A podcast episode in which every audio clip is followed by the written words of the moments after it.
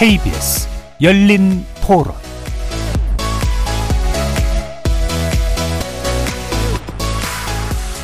안녕하십니까. KBS 열린 토론 정준희입니다.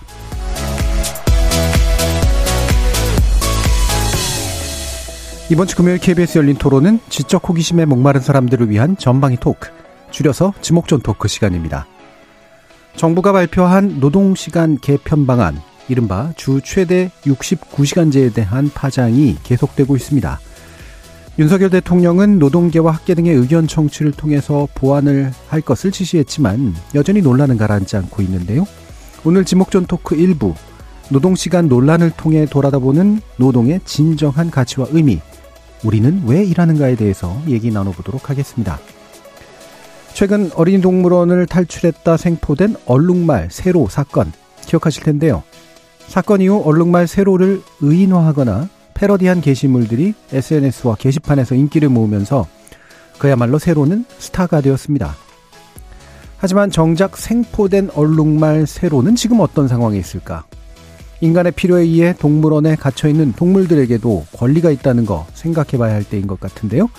지목전 토크 2부에서 얼룩말 세로가 불붙인 동물원 존폐 논쟁과 동물권에 대해 전방위 토크 나눠보도록 하겠습니다. 열린 토론 지금부터 시작합니다. 살아 있습니다. 토론이 살아 있습니다. 살아있는 토론, KBS 열린 토론. 토론은 라디오가 진짜입니다. 진짜 토론, KBS 열린 토론.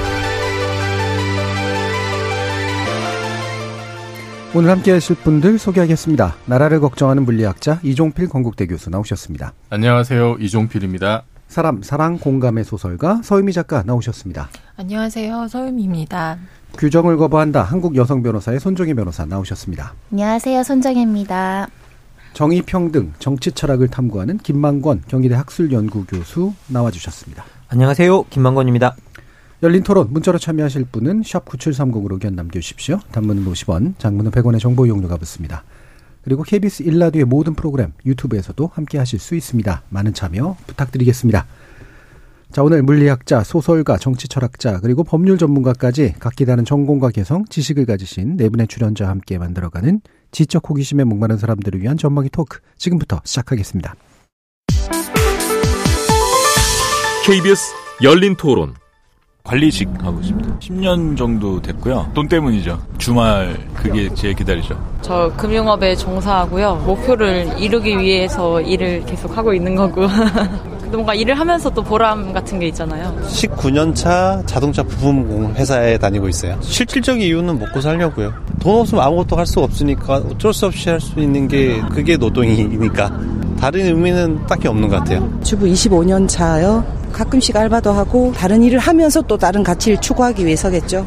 가족의 평안과 행복과 건강을 위해서 열심히 생활하고 있는 거죠. 아니 다 알면서 뭘 물어보셔. 가족을 위해서 하죠. 뻔한 얘기지 않습니까? 금융업에 종사를 하고 있고 또 4년 차 됐습니다. 저는 카드값을 메꾸기 위해서 일을 하고 있습니다. 일은 삶을 풍요롭게 만들기 위한 수단이라고 생각합니다. 1년 차 보험업에 있습니다. 어, 그래도 사람이 일을 하고 살아야 뭔가 나태해지지 않고 좀 더 부지런해지는 느낌이 들기 때문에 그래서 일을 하는 것 같아요. 자, 오늘 출연자의 픽. 어, 사실 69시간제에 대한 논쟁 자체라기보다는 우리는 왜 일하는가라는 주제를 좀 더 폭넓게 다뤄보는 내용인데요. 김만곤 교수께서 가져오셨는데, 아까 보니까 시민께서 다 알면서 뭘 물어보냐 이러셨어요. 예, 다 아는 얘기 왜 가져오셨습니까? 아 예. 아니 뭐 아까 우리도 들어봤지만 사실 예. 많은 분들이 이제 열심히 일하면서 살지만 왜 네. 열심히 일하느냐 물어보면 다 먹기 살고 먹고 살기 위해서 하는 거지요. 음. 예, 사실 다 알면서 왜 물어보냐라는 게 사실 먹고 살기 위해서 한다라는 건데 사실 그런데 이게 먹고 살기 위해서가 뭐 가장 기본적인 거겠지만 음. 그래도 우리가 일을 한다라고 했을 때 또 중간에 인터뷰에서 나오지만 사실 일을 한다라는 것 자체는 나의 정체성을 만들어 나가는 과정이기도 네, 하고 네. 내가 누군가를 표현하는 과정이기도 음. 하고 때로는 그렇기 때문에 이 일의 의미에 대해서 우리가 좀 생각해 볼 필요가 있다는 생각이 들었는데도 불구하고요. 음. 사실 이 질문을 했을 때 우리가 그 이상의 그러니까 먹, 고 살기 위해서 하지요 라는 네. 것 이상의 뭐 답을 사실은 잘하지 못하는 그런 상황. 음. 그러다 보니까 최근에는 많은 분들이 이렇게 들여다보면 왜 우리가 일을 할까라고 했을 때 때로는 일을 하기 위해서 일을 하고 있는 건 아닌가? 음. 아, 아, 그러니까 그런 생각도 조금 들었고요. 네. 그래서 예, 더또 하나 이런 생각을 한 데는 사실 이렇게 1930년에 아주 유명한 경제학자인 존 메이너드 케인즈가 20세기가 끝날 무렵이면 영국과 미국 같이 기술이 발전한 나라에서는 주당 15시간 정도만 일하면 될 거다라고 예언을 했거든요. 음.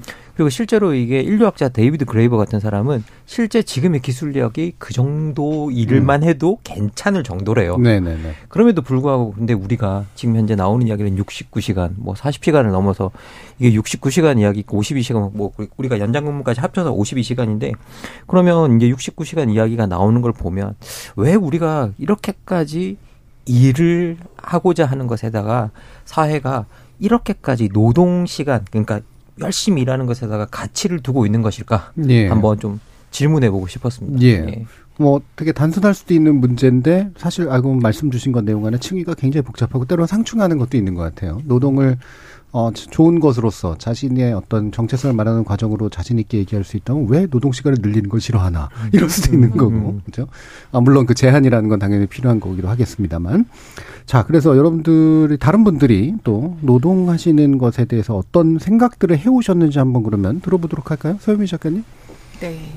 노동은 정말 생존에 필요한 재화와 예. 화폐를 얻기 위해 육체적, 정신적으로 행하는 모든 활동, 정말 먹고 사는 일인데 저는 먹고 사는 일을 굉장히 숭고하다고 예, 생각해요. 예, 예. 되게 의미 있고 음. 우리가 진짜 못 먹고 못 살아서는 아니고 이제 더 잘 먹고 잘 살기 위한 건데 저는 노동은 근원적으로 고통을 수반한다고 생각해요. 그러니까 고통스러운 건 좀 당연한 거라고 생각하는데 그 고통 가운데 어, 고통을 이기게 할 보람이나 즐거움이 어느 정도 더 있는가. 그래서 제가 생각하는 그리고 많은 이제 젊은 이제 이미 뭐 일을 잡고 있는 분들 말고 젊은 친구들 어린 학생들이 좀 노동에 대해서 앞으로 내가 어떤 일을 했으면 좋겠다라고 할 때 어, 아까 말했던 생존이나 생활에 필요한 물품과 화폐를 위해서 하는데 이 화폐와 물품에 너무 초점을 많이 예. 맞추면 음.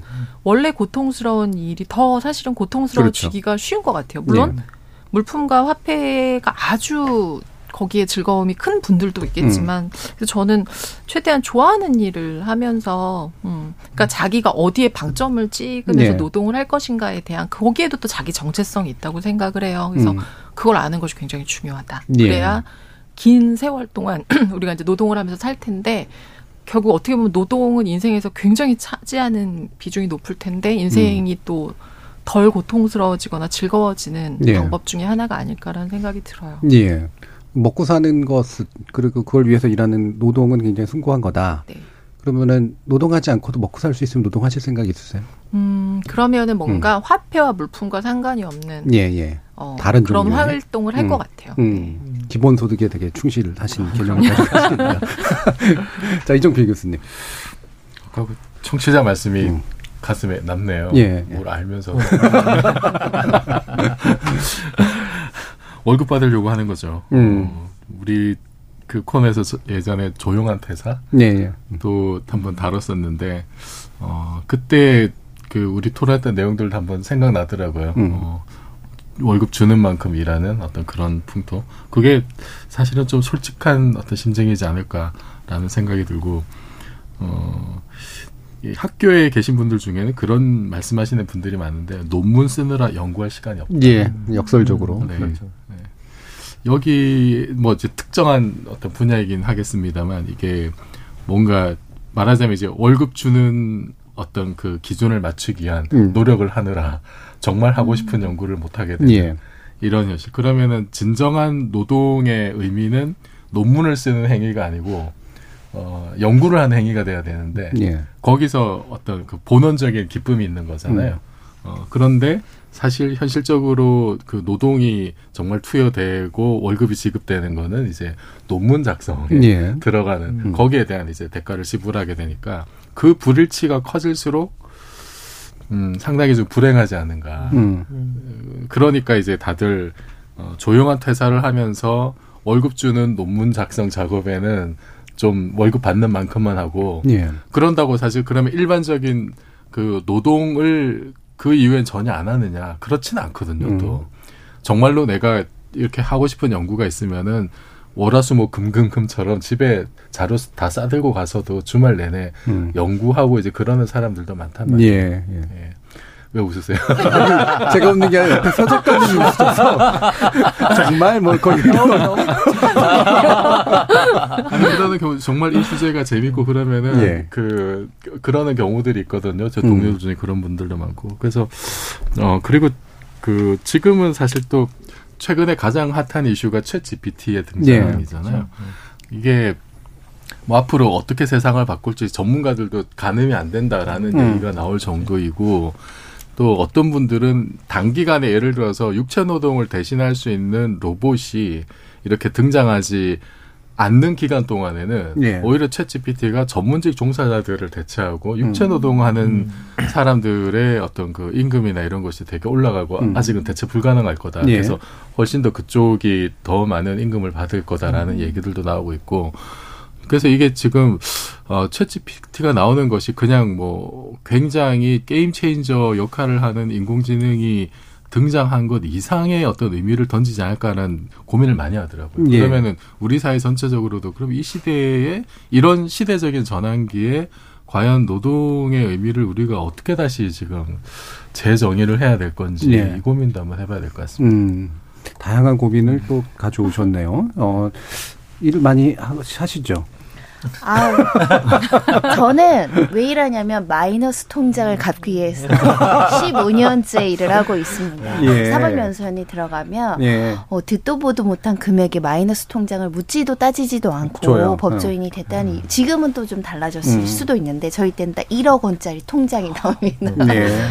갚으면 또 생기고 갚으면 또 생기고 한 15년째 이러니까 아 내가 이제 대출과 함께하고 예. 대출을 내면 더 절실하게 열심히 일한다라고 음. 생각해서 뭔가 이렇게 대출이 있는 게 음. 바람직하진 않지만 대출이 있으면 절실한 노동과 음. 끊임없이 이제 발전할 수 있는 동기 부여가 되는데 아마 많은 분들이 기본적 생계 생계형으로 일하시는 분이 많지 않을까 싶어요. 음. 그 중에 자기 직업에 자긍을 가지고 어, 또 심지어는 즐거움도 가지고 이제 직장 생활 하시면 너무 괜찮으시고 좋은 음. 삶인 것 같고요. 음. 간혹 우리 변호사들 사이에서도 쉬면 뭐예요? 물어보면 음, 뭐 수학의 정석 풀어, 판례 공부 봐, 뭐 이런 특이한 분들이 있긴 한데 대부분은 얼마 전에도 제가 서초동에서 이렇게 서초동을 탈출하고 싶어하는 변호사 모임이 있습니다. 예. 어, 그러니까 음. 이제 여기에서 이제 벗어나고 싶은 분들이 있는데 벗어나는 분이 별로 없어요.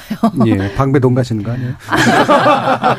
뭐 사업을 하신다, 뭐 예. 임대업 하는 게 꿈이다, 뭐 다른 직종으로 가셨다가도 다시 돌아오시는 분들이 꽤 많은데, 그러니까 다른 직종도 음. 녹록하지가 않은 거죠. 예. 저는 요즘에 노동은 항상 노동을 탈피하고 싶지만 노동을 벗어날 수 없는 이 직장인들의 삶. 음. 그리고 막상 또 노동이 없으면 삶이 또 무기력해지고 음. 어떤 사회적인 지, 명함이 네. 사라지면서 또 상실감 느끼시는 분. 그래서 직장을 잃고 싶지만 잃지 못하는 인간의 심리가 노동에 있다라고 보고요. 요즘에는 그 불로소득이라는 단어가 있잖아요. 네. 난 그런 게 너무 꿈이었거든요. 아, 일하지 않고 건물주. 요즘에 건물주 사건들 많이 음. 하니까 건물주도 너무 힘드시대요. 네, 건물 관리하고 네. 세금 내고 임차인과 소송하시고. 음. 그래서 세상에 말씀하신 대로 고통 없는 노동은 없고 음. 뭐든지 음. 다 음. 열심히 일하고 힘들어야 돈이 들어온다라고 음. 생각합니다. 예. 저 여기 계신 분들이 다 이렇게 막 열심히 노동하실 것 같은 분은 한 분뿐이 안 계시긴 하는데 되게 대표적으로 김방근 교수님 노동 별로 안, 안 좋아하실 것 같은 어. 느낌을 막 줘요. 아, 예. 예. 사실 저희 이렇게 제가 그 음. 공부를 한 철학자가 음. 한나 아렌트라는 철학자인데요. 예.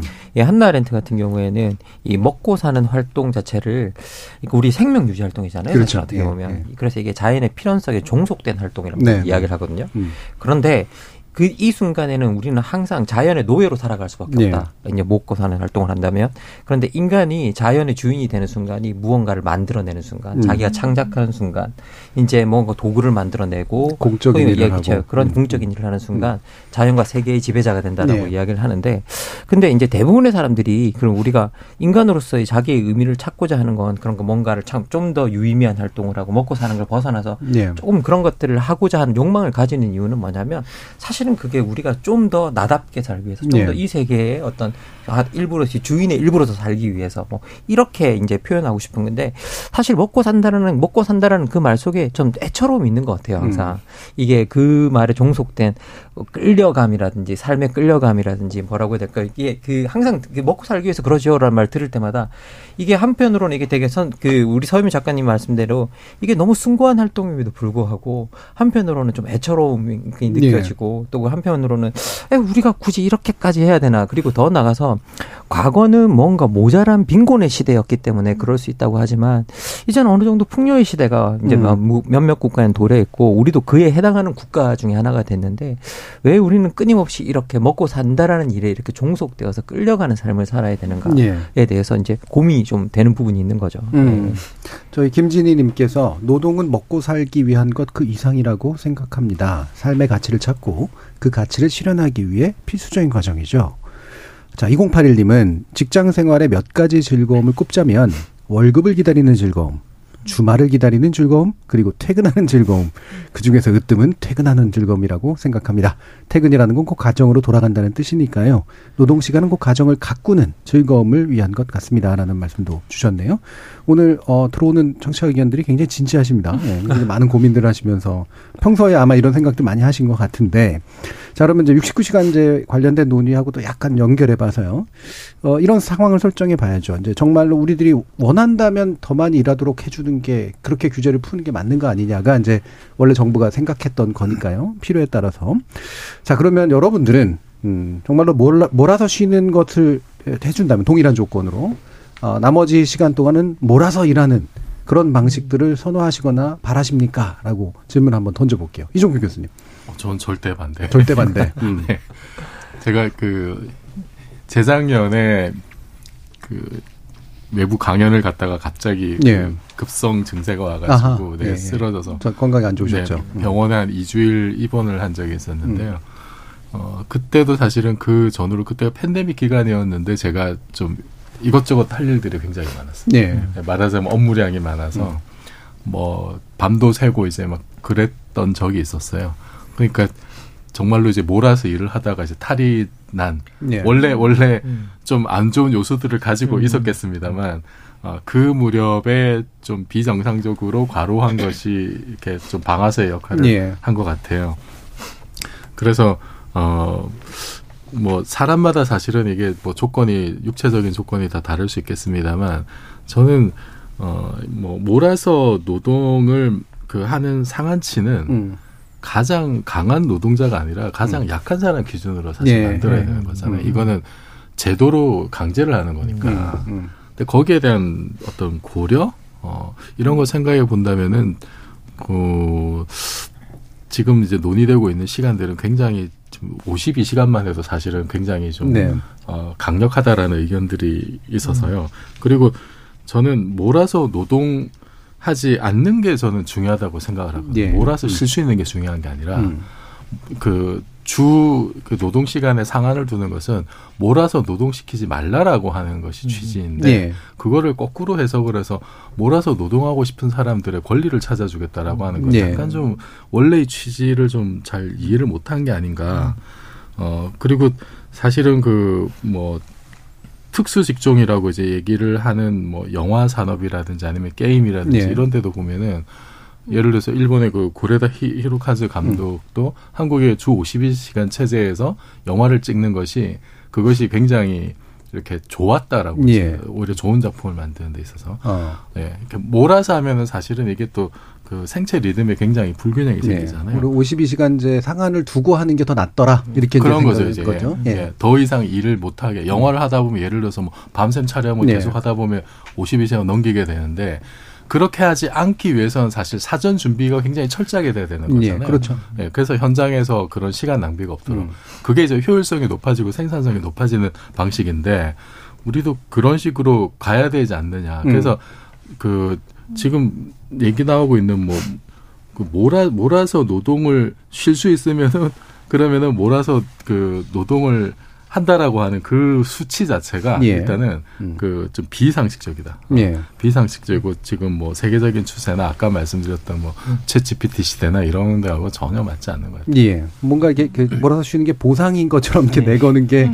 요즘 친구들이나 어떤 여러분들의 정서에도 맞나 싶어서 이제 여쭤보기도 한 건데 일단은 되게 반대하고 계세요. 이건 몸이 감당할 수 있는 것들을 제 최저선에서 좀 해줘야 된다. 김만공 교수님은.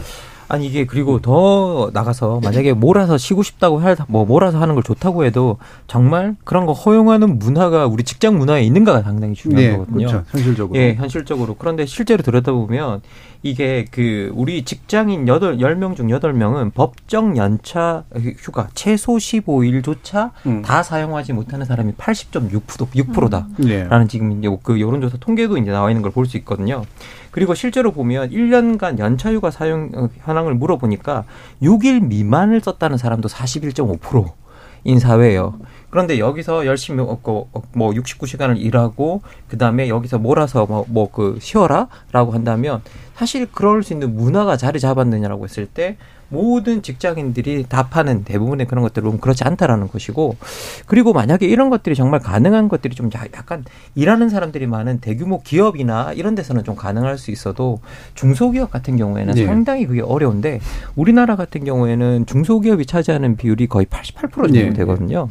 그러면 대부분의 노동자들이 이렇게 할 수 없다라는 거고 실제 이 여론조사에서도 연차 휴가를 못 쓰는 쪽에 5인 미만의 직장이 음. 많이 몰려 있고요.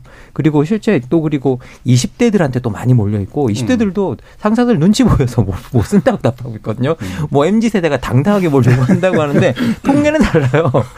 자기들도 어른들 눈치 보여서 이거 신청 예. 못 한다는 거예요.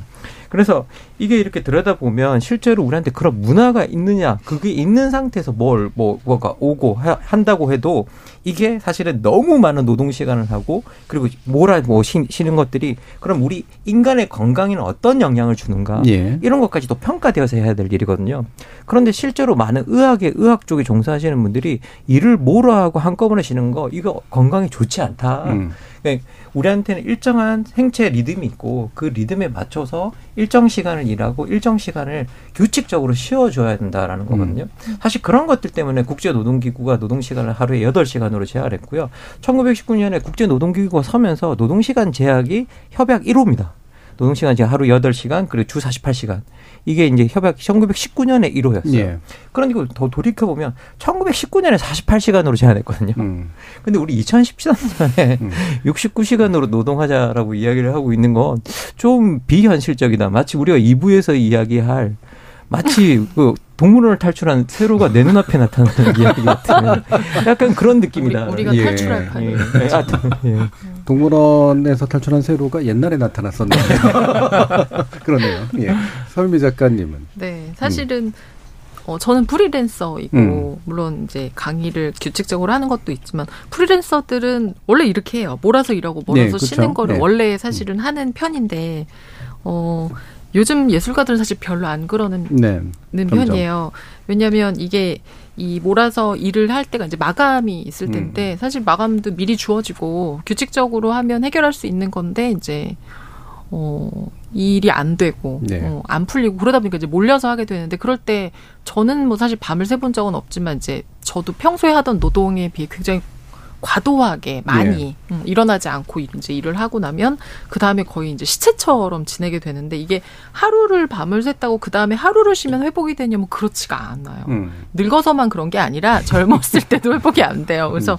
어 사실 그래서 주변에 같이 이제 글 쓰는 혹은 뭐 그림 그리고 이런 예술가 프리랜서들도 요즘은 굉장히 규칙적으로 작업을 하거든요. 예. 음. 그러니까 왜냐하면 예전에는 사실 예술가들이 그래서 그 어, 일찍 죽는, 병에 걸리고 일찍 죽는 일들이 굉장히 많았었어요. 음. 근데 요즘 예술가들 사실 그러지 않거든요. 굉장히 규칙적으로 일하는데 그게 왜 그러냐면 몸으로 겪어보고 실제로 그렇게 해보니까 이게 단기간에는 어떤 작품이나 활동에 뭐 긍정적인 것처럼 보일 수 있지만 예. 장기적으로 봤을 때 그렇게 좋지 않기 때문에 당장에 뭔가 우리가 성과를 내기 위해 바짝 뭐를 하는 게 아니라 계속 음. 살아야 되잖아요. 그렇죠? 계속 살아야 되는 거에는 별로 좋지 않다. 대부분 이러다가는 금방 죽는다라는 생각을 많이 하거든요. 그리고 또 이렇게 몰아서 하고 하는 걸 자체적으로 내가 스스로 아 내가 이 음. 시간까지 이걸 해야 되기 때문에 어쩔 수 없이 나한테 하는 건 괜찮은데 이게 강제적으로 주어진다라고 예, 할 예. 때는 조금 또 문제가 되지 않을까 싶습니다.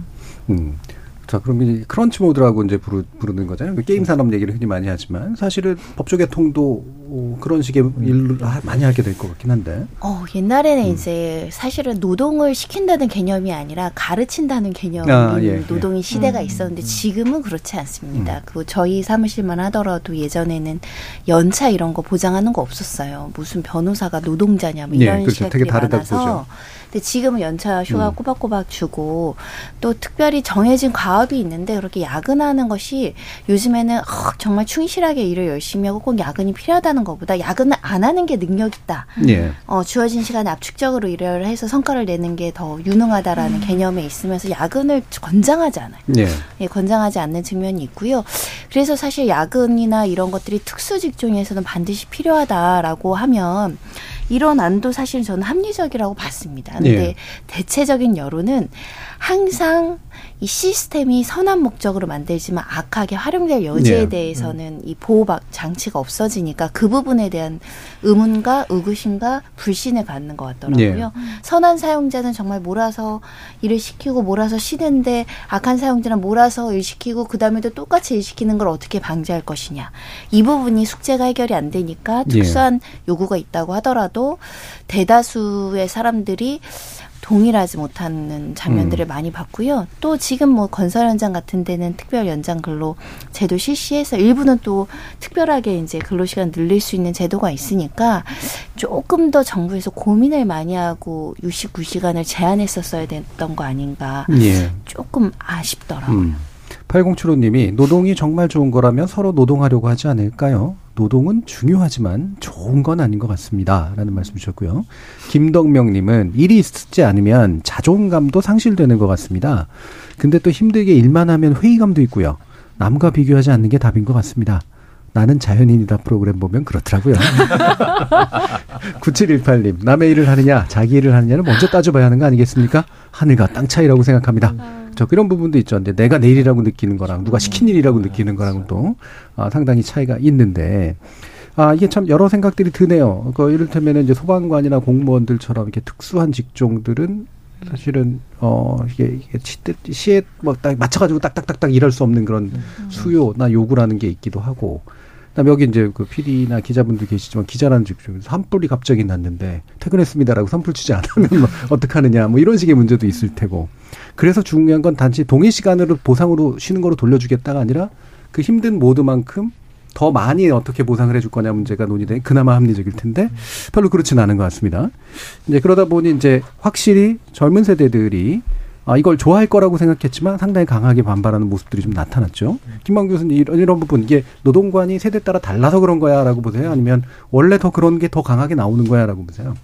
뭐, 각, 저는 이게 생각해 보면 노동관이 세대마다 또 다를 수 있다라는 생각도 네. 드는데요. 음. 생각해 보면 저 우리 과거를 돌이켜 보면 우리 과거에 우리 좀 뭐라고 해야 될까 우리 앞선 세대들 같은 경우에는 사실 우리가 가난을 극복하는 과정을 보면 자신들이 장시간 노동하고 그 노동한 돈을 저축해서 예. 그걸 가지고 특히 우리나라는 생명보험과 부동산이었죠. 두 군데 투자해서 자기 스스로 이제 뭔가 가난을 극복하고 해온 과정이기 때문에 노동 그 자체가 자신의 정체성일 수도 있어요. 예. 그리고 자신의 삶을 표현 하는 걸 수도 있고. 그런데 이제는 사실은 우리가 그렇게까지 극단적으로 가난한 사회도 아니고 그러면 어느 정도 풍요의 사회에 들어왔을 때 이 노동이라는 것들은 단지 가난을 극복하고 뭐 이런 것들이 아니라 자기를 하나의 표현하는 수단 이 이제 될 수가 있는 상황이 들어온 거죠. 그런데 우리 특히 우리 뭐 우리 mz 세대나 mz 세대라고 부르는 걸 별로 좋아하진 않지만 네. 계속 말씀드리지만 핑클과 에스파는 다른 세대입니다. 정말 달라서 음. 이제 그걸 한, 한꺼번에 묶어서 부르는 건 좋아하지 않지만 근데 이 세대에서는 결국은 내가 좋아하는 일과 그리고 내가 생계를 유지하는 일 자체가 약간 분리되어 있을 수, 네. 있을 수 있고 그러면 내가 좋아하는 일을 하기 위해서 그냥 내가 하는 일이 하나의 수단일 수도 있기 때문에 때문에 기본적으로 노동관 자체는 세대에 따라서 그리고 경제 상황에 따라서 이렇게 다 달라질 수 있는 상황이라고 생각이 듭니다. 하지만 그 어떤 순간에도 제가 좀 말씀드리고 싶은 건 뭐냐면 지나치게 노동에서 우리의 건강을 해치고 예. 생명권을 해치고 이런 것들은 문제가 되는 것들이고요. 그래서 계속 이제 국제 노동기구나 이런 것들이 만들어졌을 때부터 계속 일관되게 유지하는 그 관점은 건강하게 노동하는 예. 거거든요. 예. 건강하게 노동을 한다라는 게 뭐 나쁘다 좋다가 음. 아니라 건강하게 사람들이 노동할 수 있게 만들어주는 게 목적이었는데 그 건강하게 노동하는 걸 들여다봤더니 의학적으로든 뭐든 근로 시간과 가장 연관성이 깊더라는 거예요. 예. 그래서 근로 시간을 제한하려고 네, 들었던 그렇죠. 거였고요. 네.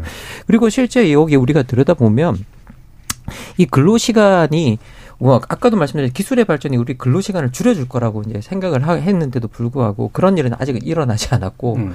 그래서 이게 뭐 이게 정말로 그런 게 가능한가를 생각해 보지만 근데 독일 같은 또 사례를 보면 금속 노조 같은 경우에는 주당 28시간 예. 이렇게 그 일을 하고 있거든요. 음. 그러면 우리가 이렇게 조금 노동을 줄여가는 줄여가면서 좀 건강하게 뭐라고 해야 되고 노동하면서 자신의 어떤 생계를 유지하고 그리고 그 외의 시간은 또 내가 이게 결국 내일 내가 좋아하는 일이 아니, 아니라고 할지라도 내가 좋아하는 일을 하게 만들어주는 수단으로서 작동을 좀 한다면 예. 어, 우리가 노동의 의미를 좀 더 찾을 수 있지 않을까. 그래서 음. 건강하게 나를 표현하는 수단으로서의 노동을 우리가 이제는 좀 상상해야 될 시대가 아닌가라는 생각이 듭니다. 예. 지금 뭐 젊은 세대 얘기가 또 있어서 한 가지 더 한번 얘기를 해보면 어 지금 최근 직장인 커뮤니티에서 나온 얘기랍니다. 신입사원이 자기는 점심시간까지 반납해서 일을 해서 여덟 시간을 저축해 놨으니 그만큼 연차 하루를 이제 빼달라 이렇게 요청을 했다고 해요. 어, 이 부분을 두고 여러 가지 의견들이 아마 갈렸던 모양인데 저는 이른바 신박하다라고 표현하는 되게 신기하고 좀, 어, 좀 재밌는 내용인데 라고 생각을 했는데 일단 법적으로는 이게 가능한지 한번 손 변호사님. 용기 있는 주장이긴 하지만 연차제도는 회사마다 근로기준법을 통해서 취업규칙을 포함해서 네. 인사규정을 통해서 이렇게 규정화되어 있는 것 있기 때문에 개인의 사정을 일일이 이렇게 반영해서 변경할 네. 만한 권한 있는 사람이 없을 것이며 재량이 있다고 하더라도 그럼 너도 너도 뭐 그렇게 되기 때문에 일단 기준에 좀 반한다. 네, 일단. 그리고 보상휴가제라는 게 있을 수는 있는데 그거는 사전에 서면 합의를 하기로 네. 되어 있습니다. 야근이라든가 일단 내가 써놓고 어저 음. 하루 더 쉬게 해주세요 이런 것들은 음. 뭐 합리적인 제안일 수는 있지만 그러려면 규정을 바꿔야 돼요. 예. 또 합의를 음. 한다거나 예, 구체화된 어떤 실전 행동이 필요한데 무작정 가서 선배님 뭐 팀장님 이러면 좀 시, 듣기 싫은 말을 들을 수 예. 있습니다. 이러면 어떨까요? 그 제가 점심시간 다 반납하고 일하겠습니다. 그만큼 예. 휴가를 주세요. 이렇게 만약에 해서 협상이 된다면. 음, 만약 그거는 만약 취업 규칙을 변경하거나 뭐 예. 불이익한 변경이나 이런 건 아니니까 음. 회사하고 개별 동의면 음. 되면 되는 문제겠죠. 음. 다만 이제 회사 입장에서는 그러면 식사를 안 하고 업무 성과가 나오는지를 또 관찰해야 되는 문제가 생기겠죠. 음. 예. 그런 부분에 대한 관리 감독의 숙제를 회사에서는 좀 불편하게 음. 생각할 음. 여지가 음. 있지 않을까. 그러니까 의무적으로 점심 시간이나 하여튼 쉬는 시간 중간에 지워져야 된다라고 하는 것을 위배하는 건 아닌. 아니요, 휴게 시간은 보장이 돼야 되죠. 그렇죠. 네. 네. 그러니까 음. 그것까지 그 감수하면서 뭔가 음. 건강권, 보강권도 지켜야 되고요. 식사는 예. 해야 될 거잖아요. 그러니까 사실 복잡한 문제인 거죠. 예. 자, 어떻게 생각하세요? 뭐. 저는 이거 상상하면 너무 귀여운 것 같아요. 아무도 말 안 해. 혼자서 내가 이거 한 시간 해갖고 해야지. 혼자 이렇게 막 먹으면서 막 일을 하는데, 네. 네 그리고 가서 얘기하고. 네. 근데 이게 정부가 말하는 노동 유연성 아닌가요? 그렇죠. 몰아서 뭐 일하고, 그래. 몰아서 쉬겠다는데. 네. 어, 유연성 그렇죠. 얘기하면 이런 맞아요. 것도 포함돼야죠. 저는 네. 약간 그래서 왜 이건 이상하고 그거는 괜찮고라고 음. 말하는지는 잘 모르겠어요. 근데 음. 저는 이번에 그 노동 이야기 하면서 1998년도에 개봉했던 영화 중에 음. 생과부 위자료 청구 소송이라는 예, 영화가 예, 있었어요. 예, 굉장히 오래된 영화죠. 강우석 감독이 만들었던 음. 영화인데 이 영화가 그때 당시 되게 좀 센세이셔널 했었던 것 같아요. 좀 웃기기도 하고 어이없기도 하고 근데 어 이제 대략의 내용이 평소 너무 바쁜 업무로 아내를 생과부를 만든 음. 음. 그래 놓고 그렇게 열심히 일을 해서 회사에서만 지낸다고 했는데 대기 발령을 받아요, 이 네. 남자가. 그래서 아내가 음, 너무 분노해서 그 대기업을 상대로 소송을 하는 내용. 음. 그래서 그 어, 소송하는 그 내용 자체가 이제 그, 소, 그 영화가 되는 건데 이게 막 소송이 주인 것 같지만 사실 안으로 들어가면 결국 그 관계성하고 존재, 예. 뭐 정체성 이런 것들이 이제 사실 나오게 돼요. 근데 요번 이걸 보면서 저도 되게 그 69시간 그 신문에 나왔을 때 아, 이런 걸 만날 수 있나? 그러니까 마치 정말 아까 새로 얘기했는데, 음. 어, 만날 수 있나라는 생각이 들었던 게 우리가 주 6일을 일하다가 주 5일로 옮길 때도 물론 굉장한 막 의아함과 저항감도 있고 음. 막 이러다 다 죽는 거 아니야? 막 음. 굶어 죽는 거 아니냐? 막 꼭 이런데 그렇게 하고 나니까 어 좋다 이러면서 주 4일을 만나게 될 거라고 예상을 했는데. 하고 있었어요. 그러니까 음. 노동 시간은 결국 계속 줄어가는 방향으로 가지 않을까라고 생각했는데 어 이걸 더 늘리게 되면서 아, 꼭 그렇게 우리가 생각하는 방향만으로 가지 않는구나라는 음. 어 하여튼 굉장히 그래서 오늘 그 두 가지 픽이 되게 다른 건데 음. 굉장한 연결되고 그 예, 데자뷰와 어떤 기시감 속에서 보게 음. 돼서 좀 신기한 일이었습니다. 예, 기시감이라고 말씀하셔서 기이함이라는 의미로 기이함이네요. 네, 얘기하시는 것 같아요. 예, 이종필 교수님. 음, 저는 아마 그 사원이 뭔가 어디서 규정을 봤을 것 같아요. 예. 그냥 밑도 끝도 없이 한 게 아니고. 네. 그래서 그게 뭐 아주 세밀하게 뭐 작성이 되지 않았거나 뭐 이게 뭐 정말 꼼꼼하게 뭔가 다 예. 협의가 돼서 작동하지는 않았을 것 같은데 음. 그래서 그 사원 입장에서는 어 이런 규정이 있으니까 그럼 나는 법대로 하자. 음. 어. 요즘 시대 정신이잖아요. 예. 법대로 어, 규정대로 법대로 하는 것이 그 공정과 정의 음. 아니냐 라는 생각에서 아마 그렇게 문제 제기를 하지 않았을까. 그래서 예. 저는 이 일화를 보면서 그 근로기준법을 준수하라. 라는 예. 외침이 약간 좀 떠오르기도 하더라고요. 음. 어, 그 사실은 뭐 저는 세대를 불문하고 노동 시간이 늘어나는 대해서는 반발을 할 것 같은데 음. mz 세대의 특징이라고 하면 제가 잘은 모르겠습니다만 어쨌든 자기 주장이 일단은 네. 상당히 이제 강한 편이고 음. 그리고 무엇보다 제 생각에는 그 자기 개발 욕구가 좀 강한 것 같아요. 음. 근데 이렇게 노동 시간이 늘어나면 그 자체도 힘들지만은 그것 때문에 나를 가꾸고 어 자신을 뭐 브랜드화하고 네. 뭐 미래를 준비하고 이런 시간이 또 생기지 않으니까 음. 그게 뭐 자기를 가꾸는 것이 예를 들어서 정말 어디 캠핑을 가는 것일 수도 있고 여행을 가는 것일 수도 있고 정부에서는 최근에 보니까 내수 활성화한다고 이제 여행 장려정책 편다고 하는데 예. 근데 그것이 노동 시간 늘어나면 사실 현실적으로는 음. 불가능한 일이잖아요. 그리고 또 하나 제가 좀 안타깝게 생각하는 거는 그 정말 우리나라가 이제 진짜 잘 살게 됐는데 거시 지표상으로는 뭐 세계 10대 경제 대국이고 누가 봐도 선진국이라고 하고 그래서 옛날에는 우리 막 열심히 노동을 해야 주 막 60시간 노동을 해야 우리 선진국 되고 잘 먹고 잘 산다. 이런 논리가 네. 작동했다면 지금은 이미 그런 세상이 됐거든요. 어쨌든 어쨌든 그런 세상이 됐으면은 그러면은 그 성과를 골고루 나눠 가지면서 이제는 다들 좀 노동 시간 줄이는 쪽으로 가야 될 텐데 근데 현실을 보면은 양극화가 사실은 또 이게 음. 참 네. 쉽지 않은 문제. 양질의 노동과 그렇지 않은 노동. 네. 음. 그래서 뭐 예를 들면은 그 예전에 그 물류센터에서 일하다 야간 노동하다가 과로사로 그 죽은 27세 청년이 있습니다. 태권도 4단의 건장한 네. 청년이었는데 주 62시간 노동으로 과로사했거든요. 그러니까 여전히 이제 이런 이런 양극화의 문제. 그러니까 겉으로 보기엔 우리나라 되게 잘 살고 선진국이고 외국 사람들 다 부러워하는데 그것도 지금은 SNS가 다 퍼져 있으니까 젊은 MZ 세대가 보기에는 세상 사람 다 그렇게 살아야 되는 것 같잖아요. 그래서 예. 다 대기업 다니고 그리고 내가 원하는 만큼 노동하면은 충분한 보상이 주어지고 그걸로 나를 가꾸는 시간도 충분해야 될 것 같고 그래서 어디 좋은 데 가서 사진 찍어서 SNS 올리고 그걸로 나를 드러내고 사람들과 교류하고 이런 삶을 그릴 텐데 음. 근데 현실은 그게 아니에요. 그걸 누릴 수 있는 사람은 아까 말씀하셨지만은 대기업 이나 정규직은 12%밖에 안 되고 음, 음. 대부분은 88%가 중소기업인 상황에서 예. 그 괴리감이 굉장히 좀 크지 않을까. 거기서 오는 어떤 그 절망감. 음. 어. 그래서 그거를 또 돌파하기 위해서 아니 규정대로 하자는데 뭐가 문제야라는 예. 얘기들이 나오는 게 아닌가 싶어서 아 상당히 좀참 안타까운 마음도 많이 들고 예. 그리고 사실 이런 문제 때문에 저출산 문제도 해결 안 되는 음. 거거든요. 음. 예.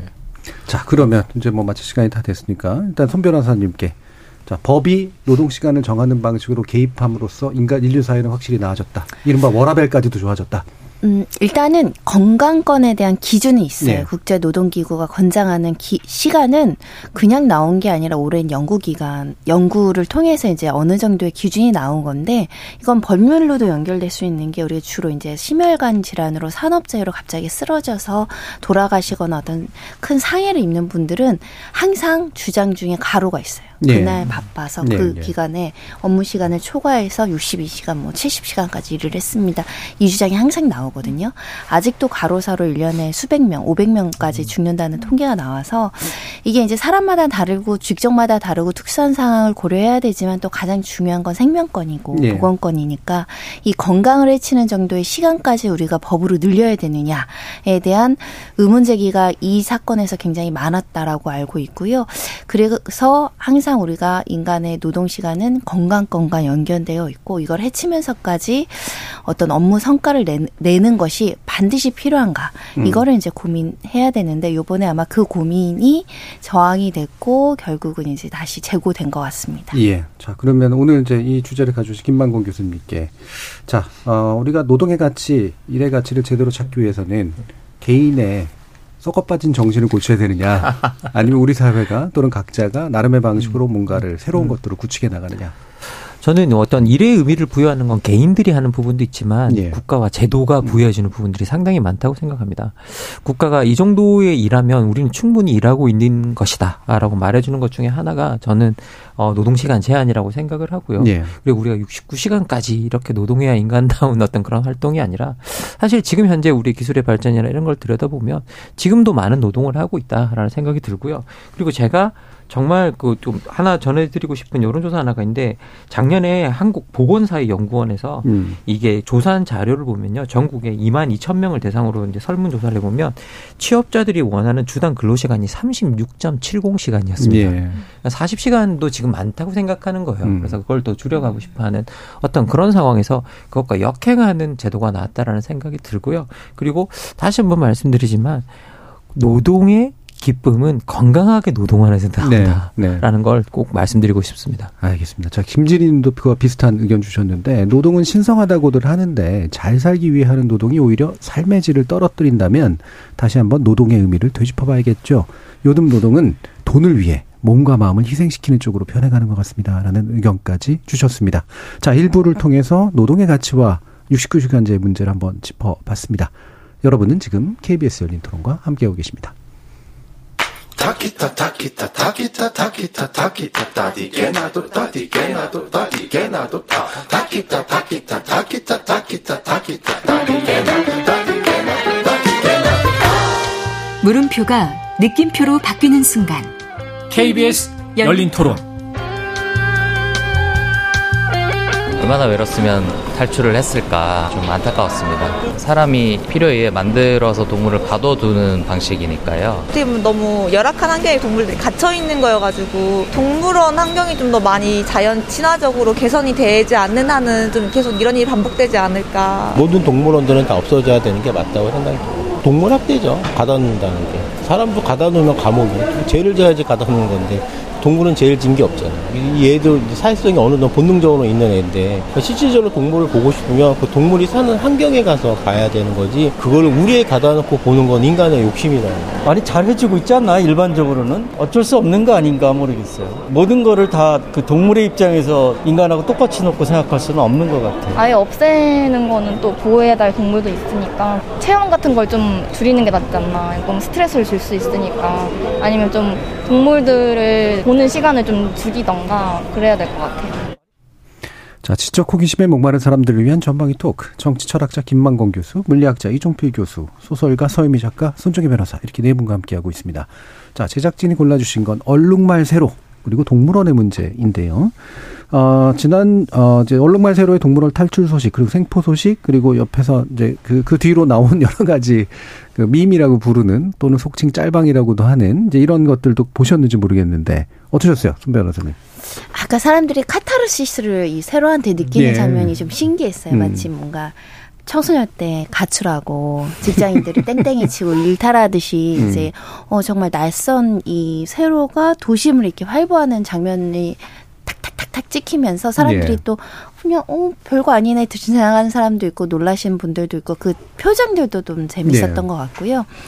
어, 그러면서 사람들이 좀 이 사건을 집중을 했는데 결국 이제 잡혀서 또 이제 동물원으로 들어갔다는 소식에 우리 직장인들이 일달을 꾼것으나 다시 끌려 들어가는 그런 심정에 예. 많은 분들이 또 감정이입했던 것 같습니다. 예, 감정이입 측면이 이제 컸던 것 같다. 어, 다른 동물들이 탈출했을 때도 비슷했을까 뭐 싶긴 한데, 그렇죠? 예, 어떠세요, 서미 작가님? 네. 음.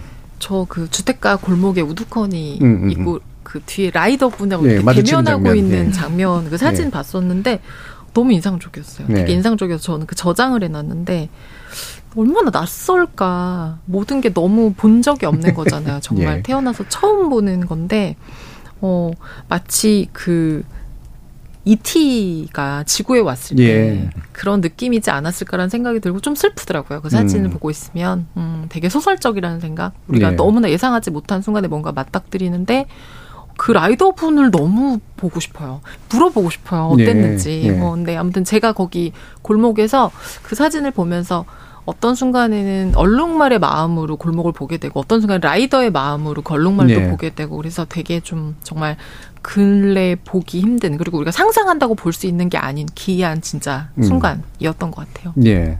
지금 피디님에게 그림도 올려주시고 그랬는데 이게 제목을 수상한 손님이라고 누가 붙여놓으셨네요. 아, 예, 수상한 손님을 만난 배달원 그 끝은 어떻게 됐을까? 음. 어, 한번 모셔서 어, 토론을 한번 해야 되지 않을까 싶긴 한데 이정필 교수님. 저는 처음에 인공지능이 만든 가짜 사진인 줄 알았어요. 어, 그 예. 무렵에 그것도 왜그 굳이 인공지능이? 그 무렵에 트럼프 전 미국 대통령이 예. 이렇게 막 체포되는 아하. 어떤 그런 합성 사진, 일종의 디페이크 같은 거였다. 음. 그, 그런 게 막 이제 돌아다니면서 음. 그거하고 얼룩말 사진이 이제 좀 비슷하게 돌아다닌 적이 있어요. 예. 그리고 실제로 인공지능한테 그 얼룩말의 도심 출연 사진을 또 만들어 달라라고 해서 그렇게 만들어 올린 사람들이 예. 있었고 저는 그래서 그냥 그냥 사람들이 갑자기 재미삼아 만들어서 올린 건 줄 알았다가 음. 사건의 전말을 듣고는 야 이건 참 너무 어, 좀좀 기이한 사건이다라는 말이 생각이 못 하시는 말을 네. 못 하시는 아, 이런 일이 예 그리고 그 어린이 대공원 그쪽으로 제가 이제 학교가 바로 옆에 있어서 예. 한 번씩 이제 산책도 가는 곳이고 음. 그리고 그 얼룩말이 돌아다녔다 뭐 차도나 골목길 이런 데도 이제 제가 한 번쯤 가봤던 그런 예. 길이에요. 그래서 얼룩말의 시점에서 이렇게 좀 그 장면들을 보게 음. 되는데 그 말씀하셨던 라이더와 마주하는 그 장면 그리고 골목길 돌아다니면서 이렇게 어색해하는 음. 장면들 예. 보면서 이거는 정말 그 얼룩말이 우리 박 세상 구경을 처음 한그 음. 광경이잖아요. 음. 목초지도 못 봤을 텐데. 예.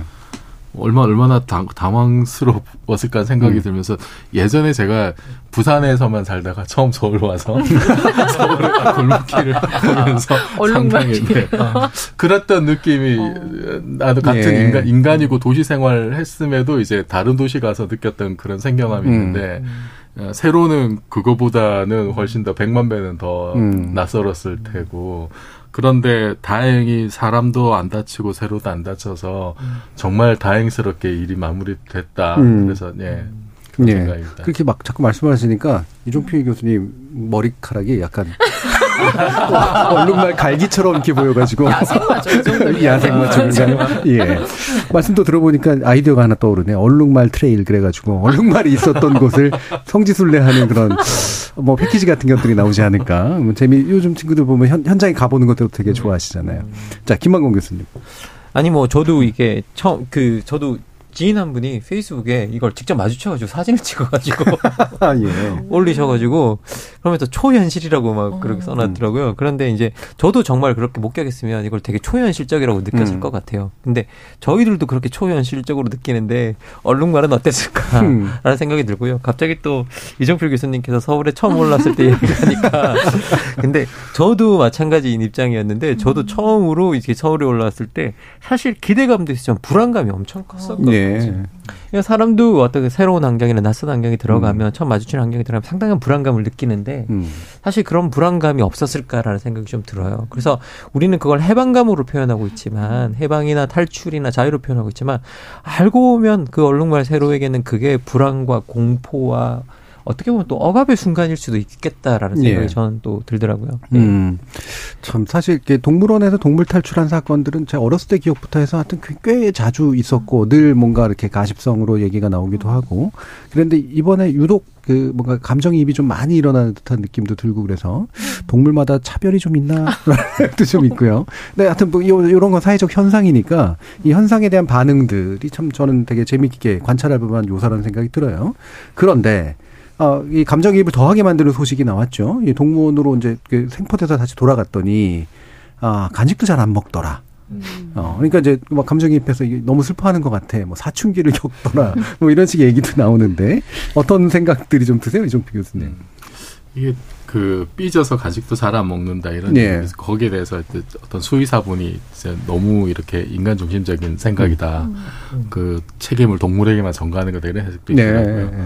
근데 저는 그 일단은 우선은 세로를 가장 잘 아는 인간은 사육사일 것 같아요. 음. 어그 인간 엄마라고 하는 음. 그분들 인터뷰나 이제 이런 걸 보니까 이제 삐졌다고 하는 거는 이게 그, 그 동물사 그 네. 움직일 수 있는 운동장 같은 거 거기 이제 그 뭐 울타리나 이런 것이 지금 훼손이 돼서 보강 작업을 하느라고 네.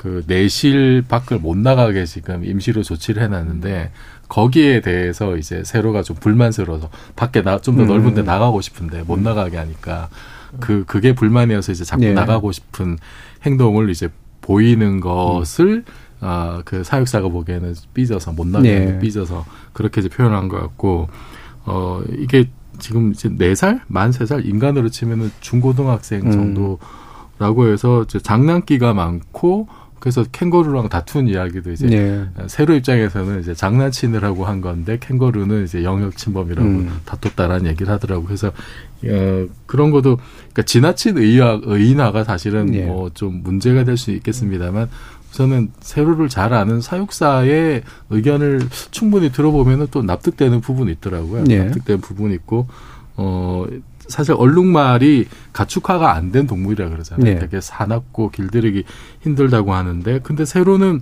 평소에 굉장히 이렇게 얌전하고 사고도 안 치고 다른 얼룩 뭐 얼룩말들에 비해서 그래서 그 당일날 탈출한 거는 순간적으로 뭔가 좀 크게 놀라서 우발적으로 당황해서 이렇게 음. 일어난 일이라고 이제 해석을 하고 지금은 좀 안정을 찾고 있다고 하니까 어 그래서 우선은 저는 그 사육사분들의 말에 저는 공감이 많이. 예. 이종필 교수님이 굉장히 열심히 취재를 하셨네요. 저 리포터를 해주시는 어, 이런 가장 업데이트된 내용을 듣고 있는 느낌이 드는데 사실 그런 반응을 보이는 건 또 동물원에 돌아온 걸 불행하게 바라보는 눈에 대한 또 동물원 담당자들의 어떤 우려도 아마 섞여 있지 않을까 하는 그런 있어요. 네. 담당자니까 이제 그런 음. 점도 감안하고 일단 들어야겠죠. 음. 예, 서현미 작가님. 네, 그 진짜 이렇게 탈출하고 예를 들면 보통 탈출하면 좀 사람들 아까 이제 음. 얼룩말이라서 여기 예. 더 초식 동물이니까 예, 예. 아무래도 사람들이 겁이 좀 없고 순하잖아요 그렇죠. 말이 그리고 그래서 더 아마 좀 마음을 이렇게 공감도 많이 음. 하고 그러시는 것 같아요 그러다 보니까 사연도 막 거의 지금 슈퍼스타잖아요 예. 돌아가고 나서 거기 지금 그 동물원에 그 방사장, 그러니까 울타리 이제 음. 고쳐야 되니까 방사장에 있는데 사람들이 가득해서 음. 사진 찍고 네가 세로구나 막 음. 세로야 막 지금 뭐나 나, 여기 나 지금 세로 여기 봤잖아 막 이러고 난리가 났대요. 예. 그러니까 스타인 거예요. 예, 정말 어. 스타인 거죠. 그러니까 서울에 있고 뭐 금방 가셔서 보실 예. 수 있으니까 아마 그런 것 같은데 이렇게 관심 받기가 쉽지 않은데 그거는 되게 진짜 아까 말한 짠한 마음 이렇게 뭐 사연까지 밝혀지니까 사실 뭐 가족도 부모님도 잃어서 혼자고 근데 보니까 이 얼룩말 자체가 이 그랜드 얼룩말이라고 하는데 무리 생활을 원래 18마리씩 한다고 네. 하는데 부모님이랑 사는 것도 어떻게 보면 그럼 굉장히 우리로 치면 핵가족인데 음. 혼자면 정말 외로울 것 같아요. 네. 그리고 만약에 뭐 의인화를 정말 생각해 보자면 중고등학생이면 얼마나 친구들을 좋아하고 음. 떠들기 뭐 장난치고 하기를 좋아할 텐데 혼자 있고 그런데 옆집에 예를 들면 캥거루랑 사이도 안 좋으면 네. 오, 스트레스 엄청 받을 것 같아요. 네. 네. 그래서 사실 우리가 보기에 탈출이지 그냥 되게 불만스럽거나 어딘가 가고 싶은 마음은 있었겠지만 음. 나와서 그런 공간과 그런 상황을 만날 거라고 생각하지는 않았을 것 같아요. 근데 네. 정말 그 직장 생활 하시는 분들 저도 되게 놀랐어요. 그분들이 그렇게까지 거기에 이입하셔서 막 네. 도로에 막 서 있는 얼룩말 그런 거 패러디 하시는 거 보고 아, 은연중에 우리가 동물원에 동물을 보러 가는 인간인데 사람들이 아, 자신들이 동물원 안에 갇혀 있는 예. 동물처럼 예. 생각하는 마음이 있구나. 음, 음, 음. 그게 되게 그래서 이 사건이 우리한테 굉장히 음. 이상한 정말 묘한 파장을 많이 일으킨 것 같아요. 예. 자, 그런 이런 마음, 감정이입하고 뭔가 인기가 있고 슈퍼스타가 되고 막 이런 식의 것들, 특히 이제 세로에게서 최근에 나타나고 있는 이런 모습들, 기본적으로 어떻게 좀 보시는지 김만국 교수님. 뭐 사실 이렇게 그 아까 뭐 서유미 작가님께서 정말 저 정말 중, 중요한 포인트를 하나 음. 집어주셨는데요. 우리들이 새로를 보면서 해방감을 느끼는 건 우리들이 억압되어 있거나 네. 우리가 갇혀 있다고 느끼는 어떤 그런 부분들이 있고 그리고 어떻게 보면 우리가 일하는 모습들이나 이런 것들이 다 이제 정말 어떻게 보면 실시간으로 감시되는 사회를 살고 있거든요. 그래서 우리도 어떻게 보면 실시간으로 관람되는 사회, 그러니까 우리의 삶 자체가 그렇게 살고 있기 때문에 그런 것으로부터 느끼는 어떤 스트레스나 그런 것들이 어떻게 보면 세로를 통해서 대리 표현되었다라는 생각도 드는 부분이 조금은 있어요. 예. 그런데 어 우리가 이제 그런데 그걸 보면서 해방감을 느끼긴 하지만 정작 거기에는 우리 인간의 해방감과 어떤 자유와 어떤 그런 것들은 뭐 표현을 할 수 있을지 몰라도 정작 그 대상인 그 새로 얼룩말로서의 동물로서의 어떤 음. 그 가지는 어떤 자기의 그 동물로서의 감정 아니면 그 동물로서의 권리 그런 부분을 우리가 어, 우리를 보다가 놓칠 수도 있다라는 네. 생각이 좀 들고요. 음. 그래서 음. 우리가 세로를 통해서 해방감을 보듯이 우리가 그 해방감에 어, 단지 우리 해방감을 느끼는데 그치는 게 아니라 그러면 우리는 그러, 그렇게 우리에 갇혀 있는 동물들에게 어떤 권리를 줘야 되고 네. 어떤 방식으로 좀 더 진짜 어, 어, 자유롭게 조금은 더 나은 삶을 살 수 있는지에 대해서 조금은 우리도 고려해봐야 되지 않나라는 네. 생각이 듭니다. 또 그러니까 역설적으로. 그러니까 감정이입만 하지 마라 이런 얘기신데 손정혜 변호사님. 어, 아까 말씀하신 것처럼 막 고릴라 막그 네. 무섭게 생긴 아이들 나왔으면 벌써 막 이거 관리 안 하고 동물은 너네 책임져라 징계해라. 사살당한 적. 어, 음. 어떻게 할 거냐 무서워서 어린이 뭐 그 뭐지 어린이 대공원 폐쇄하라 막 이런 주장도 나왔을 수 있는데 다행히 이렇게 세로가 생긴 것도 귀엽고 음. 또 왔다 갔다 하면서 또멍 때리고 가만히 있는 장면도 약간은 측은하고 하니까 예. 사람들이 믿게 안 본 것 같아서 정말 다행이다. 왜냐하면 음. 다른 나라에서 동물원 탈출한 동물들은 사살된 경우도 꽤 있었고 우리나라도 예. 전에 있었거든요. 그래서 다행히 이제 해피 엔딩으로 끝났고 또 이제 동물원 측에서도 어 새로운 짝꿍 구해준다 예. 예. 이런 뭐 이제 개선책도 나와서 어 다행이다 그런 생각이 드는데요. 기본적으로는 사실은 동물원이라는 존재가 약간은 계륵 같은 느낌이 있어요. 동물원은 네. 사실 어린 아이들 키우는 부모가 잠깐 좀 그렇죠. 가고 20대 친구들이 잠깐 데이트하러 가고 다들 기억 속에서 사라지는 장소이긴 네. 하거든요. 그래서 인간의 소, 필요와 소유에 의해서 이제 어, 동물들이 어느 어느 정도는 약간 동, 도구화되는 곳이죠. 엄격하게 음. 말하면 음. 또 그걸 위해서 많은 예산이 들어가고 그걸 위한 직업이 존재하기 때문에 그걸 없애거나 이것을 완전히 차단시킬 수 없지만 끊임없이 동물권이나 동물보호단체에서는 동물원 문제를 제기하고 있거든요. 예, 예. 그래서 사실은 굉장히 미묘한 여기도 어떤 한 직장 생계가 달려 있는 직장의 공간이기도 하거든요. 사육사님들에게는 음. 또 동물들도 자신들의 생존의 터전이고 근데 예. 여기서 이제 부실한 관리로 한 명이 탈출해서 음. 다행히 건강하게 돌아오긴 했지만 우리 인간이 어떨 때는 되게 사소한 거에 기뻐하고 어떤 때는 사소한 거에 분노하는데 세로가 사소한 기쁨만 주고 음. 분노는 주지 않아서 다행이라고 생각합니다. 예. 손 변호사님이 되게 법률 용어에 능하시잖아요. 음. 근데 어, 멍 때린다라는 표현을 쓰셔서 예. 않은 표정이 예. 잡혀 있는 사진이 예. 있습니다. 멍하니 있었다는 네. 음, 뜻으로 어, 많은 분들 아시겠지만 물론 예, 모르시는 분들도 계실 것 같아서요. 지금 유튜브에서 고한사근자님께서 이미 동물원에서 태어난 얼룩말 세로를 세렝게티 같은 곳으로 보낸다면 세로가 과연 행복할까요? 오히려 무리에 속하지 못해서 더 외로울 겁니다. 세로를 가장 잘하는 사육사가 잘 보살펴주면서 우울증을 이겨낼 수 있도록 하는 게 현재로서 최선일 겁니다. 라는 말씀 주셨어요. 구사일사님도 메타버스 시대인데 메타버스로 동물원을 대체하면 어떨까요? 라는 그런 의견도 주셨습니다. 결국은 이 동물원의 뭐 전기등을 하는 것도 있고 또는 동물원이 과연 이 시대에 맞는 어떤 컨셉의 아, 시설이라고 볼 수 있느냐라는 그런 의견도 있고 동물권이라고 하는 것, 동물복지라고 하는 것 이런 것들도 있어서 이 부분은 그냥 한번 네 분께 의견을 간단하게 한번 여쭤볼게요. 기본적으로 동물원의 필요, 존재 이유에 대해서 어떻게 생각하시며 동물들에게는 어떻게 대하는 것이 가장 필요한 일이라고 보십니까? 자, 이종필 교수님. 어, 그 서울대 공원에 동물원이 있잖아요. 네, 서울대 공원. 네, 서울대공원. 네, 서울대에 있지는 않습니다. 서울대 공원의 네. 동물원이 그 2019년에 아시아 동물원 최초로 미 동물원 수족관 협회 예. AZA라고 네네네. 하는 곳인데 거기서 우수 동물원 인정을 받았다고요. 음. 아시아 최초입니다. 동물원은. 음. 그리고 뭐 바로 하루 하루 뒤에 에버랜드도 이제 같이 받았다고요. 근데 여기서 그 우수 동물원이라고 지정을 하는 기준이 이제 동물 복지. 이런 게 이제 중요합니다. 네. 실제로 서울 대공원 같은 경우에는 콘크리트 대신 흙바닥 깔고 음. 풀 나무 깔아주고 그 다음에 사람 시선을 방해하는 은폐물 같은 게 많대요. 네.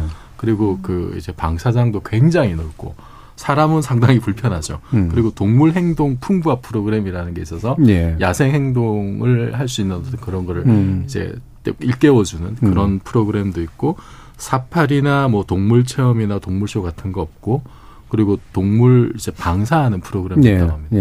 그러니까 지금 요런 식으로 가는 것이 음. 어, 최근에 동물원의 추세인 것 같아요. 인간 위주의 어떤 관, 인간 관람 위주가 아니라 동물 위주로 어, 그 시설 환경을 이제 바꿔나가는 네. 그런 것이 우수 사례로 지금 평가를 받고 있고 그리고 여기서 사실 한 걸음 더 나가는 게 이제 생츄어리라고 하는 게 있더라고요. 네. 동물 같은. 예, 동물 요양원 아예 네. 그러니까 이렇게 뭐, 뭐 위계천 동물도 네. 구해가지고 그 친구들이 살 수 있는 죽을 때까지 음. 살수 있는 공간 아예 만들어두는 거기는 동물원의 기능은 아예 이제 없는 그런 요양원인데 뭐 이거를 예를 들어서 그 저기 DMZ 평화공원 같은 거 만들면 거기 네. 생태가 잘 돼 있으니까 그런 데다가 이렇게 뭐 하나 만들면 어떻게 했냐 이런 얘기도 있더라고요. 네. 뭐. 저 얼룩말은 제주도가 더 좋을지 모르겠습니다만 음, 그러니까 은퇴 은퇴한 동물들 뭐. 예. 근데 사실은 그렇게 하더라도 근본적으로 예를 들어서 아프리카 초지가 없는 그 얼룩말이 저기 네. 사하라 이남에서 그 저기 사바나 지역에 예. 산다는데 음. 우리하고 환경은 안 맞잖아요. 음. 분명히 한계는 있을 텐데 북극곰 데려오더라도 사실 북극 환경은 아니니까. 예. 한계는 있겠지만 저는 이런 노력들을 앞으로 계속 좀 기울여 나가야 되지 않을까 싶습니다. 음, 적어도 한계는 있지만 그 선을 좀 더 동물에게 친화적인 방식으로 네. 바꿔 나가는 손 변호사님. 네, 그래서 사실은 법이 생겼습니다. 굉장히 음. 오랜 기간 동안 논의됐는데 음. 그래도 기본적인 걸 담으려고 노력을 했고요. 금지행위 규정이 좀 들어왔는데 동물원 수족관법 이제 줄여서 법명은 그런데요. 일단 도구나 약물을 사용해서 이제 다치게 하면 안 되고 특히 이제 예. 강조하는 것은 광고하거나 전시 목적으로 체험하는 부분을 상당 부분 제약을 시켰습니다. 음. 그리고 이제 우리나라에선 고래 같은 거 이제 아직 동남아나 그러면 고래 쇼 같은 거 아직 많이 남아 있거든요. 호랑이 쇼도 많이 남아 있고 원숭이 쇼도 예전에는 지방에서도 했었는데 그런 부분들을 가급적 줄이려고 많이 노력을 했고요. 특히 이제 아이들이 먹이 체험해 주는 게 쫄쫄 굶긴 다음에 먹이를 주는 음.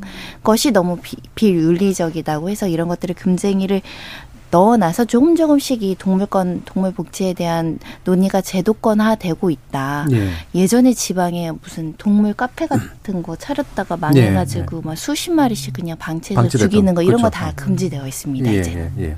김만국 교수님. 뭐 이렇게 동물원 참 저, 저도 옛날에는 이 동물원에 있는 동물 동물들 이거 뭐 넣어놓는 거 되게 비인간적이고 안 좋다라고 생각한 적이 있었고 그래서 자 다른 자연으로 돌려 보내야 되는 거 아닌가라고 단순하게 생각한 적이 예. 있었는데요. 그런데 또 이게 들어가 보니까 이렇게 야생 동물이 또 이렇게 길들여졌을 때 다시 야생으로 돌아가서 적응하는 확률이 그렇게 높지가 않대요. 예. 그리고 이제 뭐 우리 비봉이 같은 경우도 제주도에서 음. 내보내고 난 다음에 3개월간 관찰이 안 됐다라고 해서 사망한 게 틀림없다라고 이제 그렇게 이제 이야기가 나오고 음. 있다고 이야기를 하는데요. 그래서 그런 경우도 좀 고려를 해봐야 될 것 같고요. 그리고 실제로 동물원이 되게 그 제국주의의 산물이거든요. 그렇죠. 예, 제국주의의 산물이고 그래서 그 정말 다른 데서 야생 동물을 데려와서 전시하는. 예, 전시하면서 음. 그걸 자기 교양을 쌓는다는 명목으로. 예, 거기에 사람도 전시했었죠. 예, 사람 전시했었고. 그래서 사실 그런 부분에 시작은 별로 좋지가 않았었어요. 그런데 이 동물원이 지금 현재 긍정적 기능을 하고 있는 부분은 어떤 거냐면 그냥 생태적으로 멸종 위기에 있는 동물들 같은 경우에는 네. 보호 기능이 그래도 어느 정도 동물원에 있다라고 이야기를 하고 있고요. 그래서 유럽 들소 같은 경우나 이런 경우도 그렇다고 그러고 프랑스의 리옹 동물원 같은 경우에는 보유하고 있는 동물의 50% 이상이 멸종 위기종이라고 이야기를 하고 네. 있거든요. 네. 그래서 그런 방식으로 좀 전환을 해갔으면 좋겠고 그리고 더 나가서 동물원이 굳이 우리가 뭐 여러 가지 귀한 동물을 보면 좋겠지만 그게 아니라 북, 뭐 북극에 있는 곰을 데려온다거나 그러지 말고 우리 토종에 있는 동물들이 멸종되거나 그런 음. 것들을 보호하는 하는 하나의 장소로 좀 작동하면 동물원도 나름의 기능을 또 긍정적 기능을 할 수 있지 않을까라는 예. 생각을 좀 해봅니다. 예. 저도 아이 어렸을 때 이제 동물 체험 농장 같은 거 이렇게 많이 데려가면 이제 먹을 거 사가지고 주는 거 음. 하잖아요. 거기에 돌아다니는 동물들이 눈에 딱 보기에도 그뭐 당뇨, 대사증후군 이런 거 걸려 보이는 그런 아이들이더라고요. 먹을 건 되게 많이 먹었는데, 근데 이렇게 이제 구경거리로 전락해 버린 동물원은 이제는 시대는 끝이 난 것 같고 말씀처럼 이제 뭔가 생츄어리 개념 이게 뭔가 대표 이렇게 대피하고 보호하고 거기에 이제 뭐 재원 마련을 위해서나 또는 체험을 위해서 약간의 이제 뭐 상업적 음. 기능을 더하는 방식 뭐 정도면 현재 타협할 수 있는 수단이 아닐까 싶기도 한데 서유미 작가님 어떤 생각이세요? 네, 저도 장기적으로 음. 관람하는 동물원은 음. 이제 없애는 게 맞는 것 같아요. 있는 예. 동물원은 뭐 뭐 쫓아내서 보내서 이렇게 될 건 아니지만 예. 근데 저도 이제 어리 아이가 이제 아직 인제 열한 살이니까 많이 정말 많이 다녔거든요 동물원을 저는 개인적으로 동물원이라고 하는 공간이 주는 그래도 자연 친화적이니까 음. 그 건의 때 산책하는 기분이 있어요 그렇죠. 그래서 서울대 공원도 많이 가고 그러는데 동물원이 제가 어릴 때 중학교 때 어른이 돼서 아이 데리고 가서 사실 시설이나 면적의 변화가 별로 없어요. 거의 그대로거든요.